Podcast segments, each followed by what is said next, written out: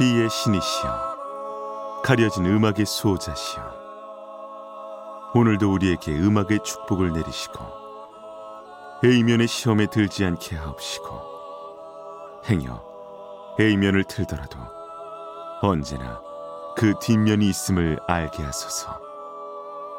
그리하여 다만 한 곡이라도 건져갈 수 있기를. B맨.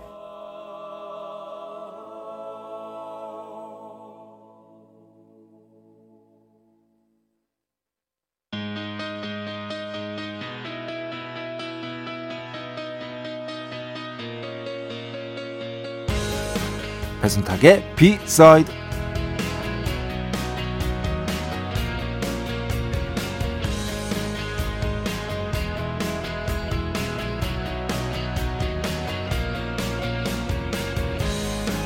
아주 반가운 연구 결과가 나왔습니다.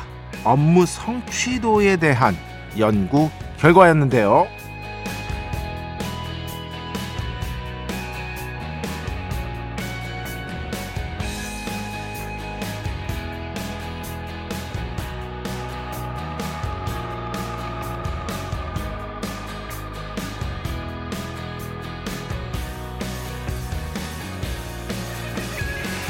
우리는 보통 이렇게 생각하죠.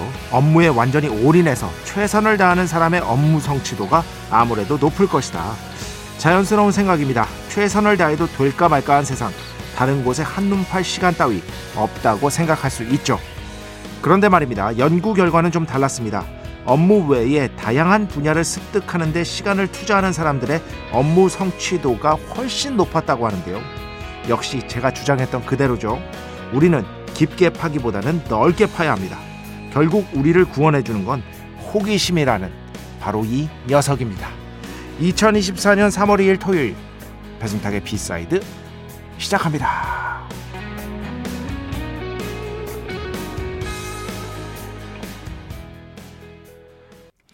네, 오늘 첫 곡 Jack King Kong, Chit Chat. 오늘 첫 곡으로 함께 들어봤습니다. Chit Chat, 잡담이라는 뜻입니다. 잡담. 음, 잡담. 그 비슷한 맥락일 수도 있어서 어, 이 곡을 어, 일단 첫 곡으로 들려드렸어요. 무슨 얘기냐면, 우리가 어떤 새로운 영감, 아이디어, 그죠? 이런 것들을 얻는 게 물론 진지하게 각 잡고 책을 볼 때도 있지만, 그죠? 조금은 가볍게 누군가와의 대화를 즐기다가 영감을 얻는 경우도 굉장히 많거든요. 저는 이걸 잡담의 위대한 순기능이라고 부르는데, 그 잡담이라는 게 가장 좋은 게 뭐냐면은 정해진 룰이 없다는 거예요. 정해진 길이 없다는 거예요. 그래서 잡담을 막 하다 보면은 어디로 이 방향이 튈지 알 수가 없는 거잖아요. 잡담의 특성 중에 하나가. 그러다 보면은 오히려 팝하고 새로운 아이디어나 영감 같은 것들이 떠오르는 경우가 저는 저는 정말 많았어요. 어 그래, 이거 써먹어야지. 어, 막 얘기하다가 기억나면 잠깐만 하고 적어두고, 뭐 이런 식으로 말이죠. 한 방향을 정해놓고 이제 회의하는 경우 있잖아요. 그럴 때도 물론 좋은 아이디어 같은 것들이 떠오를 수 있겠죠. 어, 물론 있습니다. 하지만 그렇다고 해서 잡담이라고 해서 절대 무시해서는 안 된다. 잡지랑 똑같습니다. 우리가 훌륭한 잡지들, 매거진들 정말 많잖아요.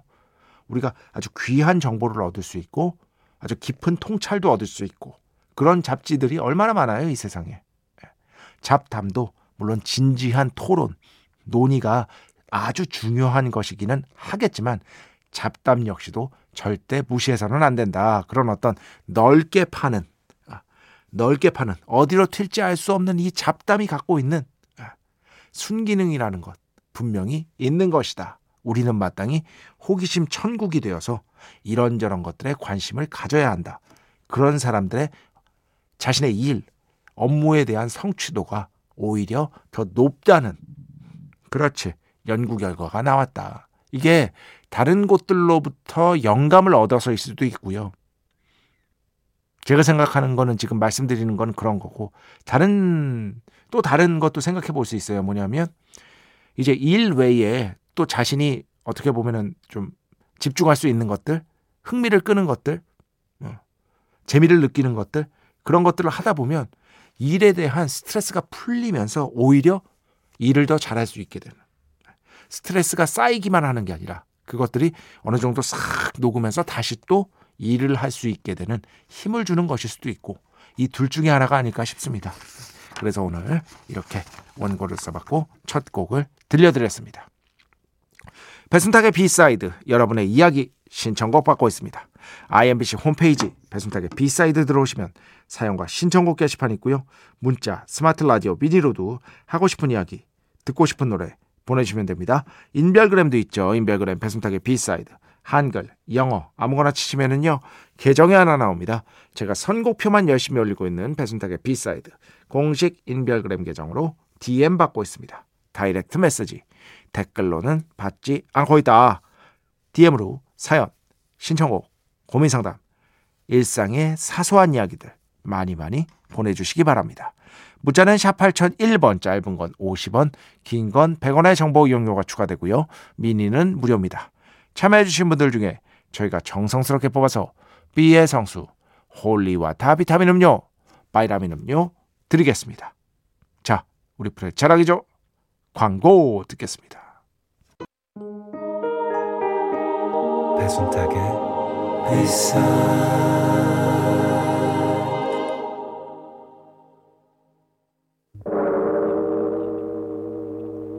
이 소리는 비의 신께서 강림하시는 소리입니다.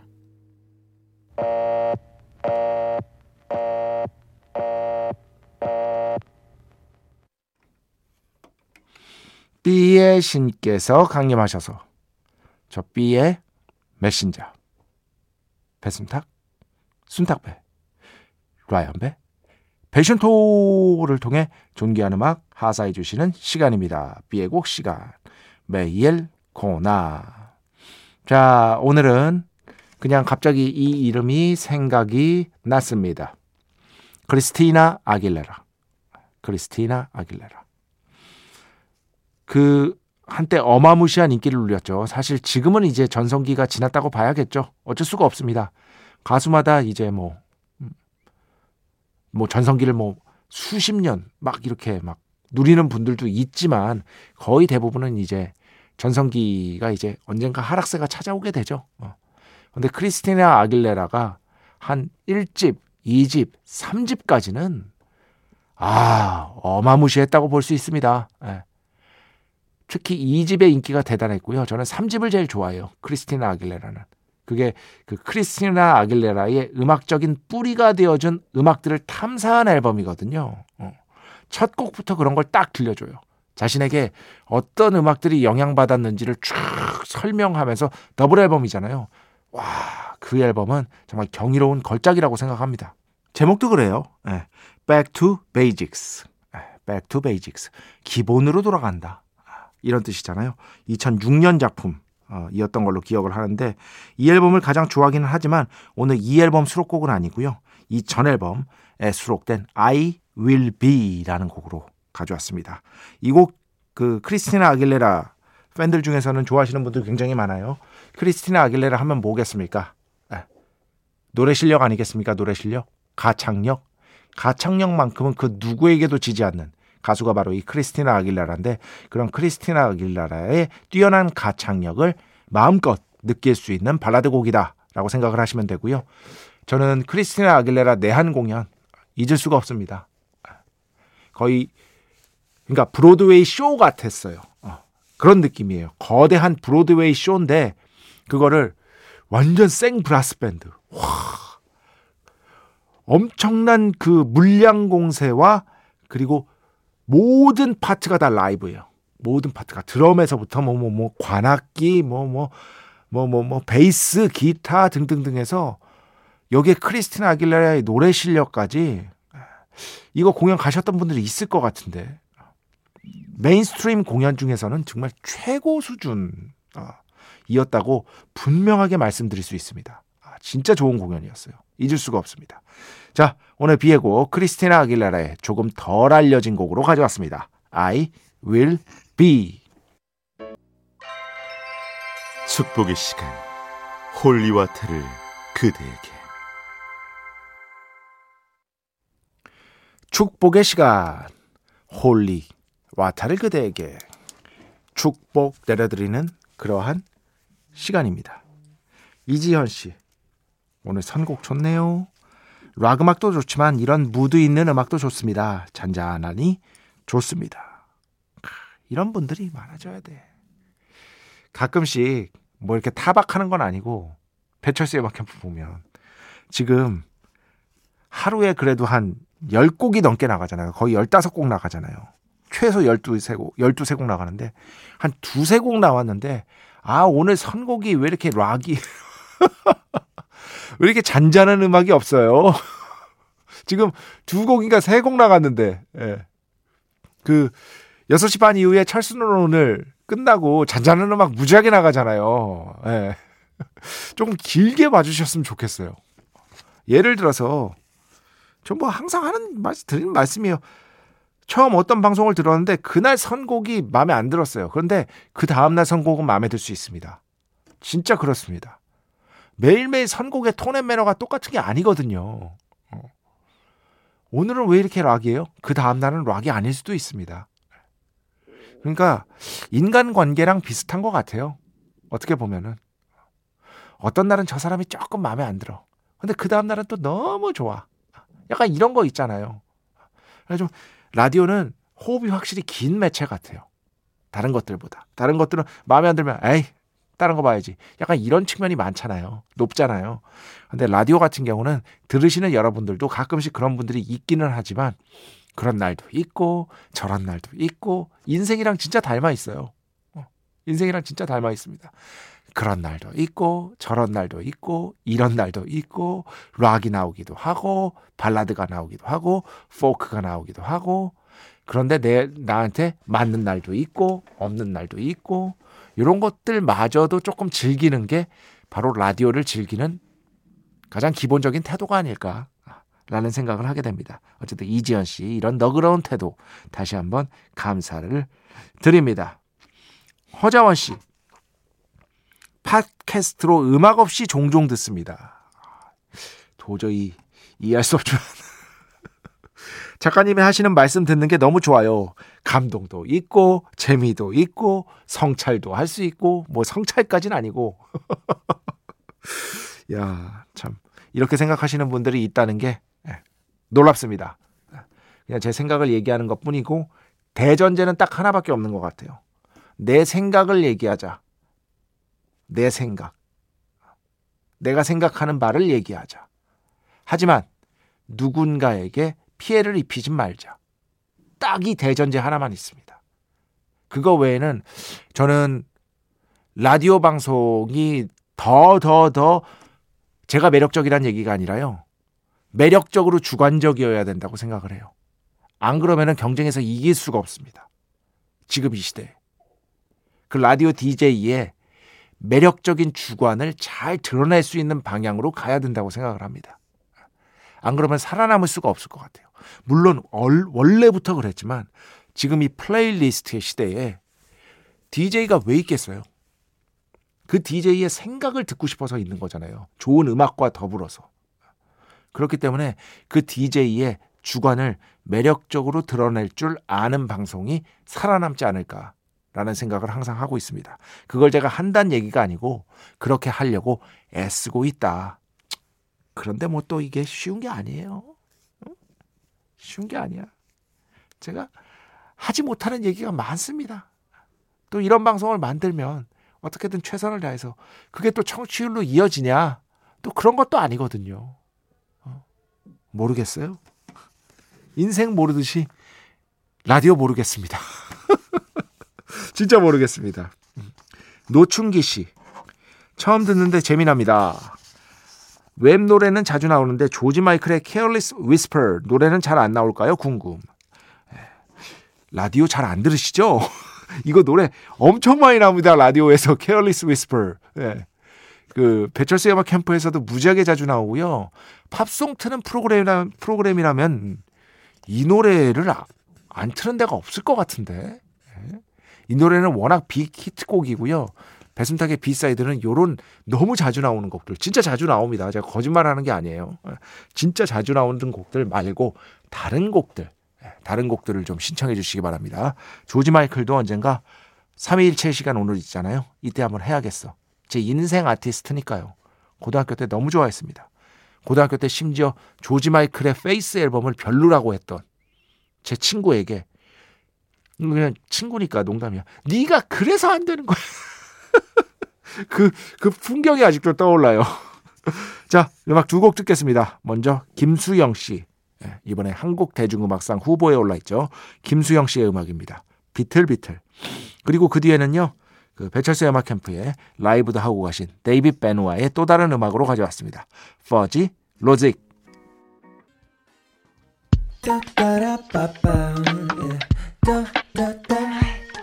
배순탁의 B-side.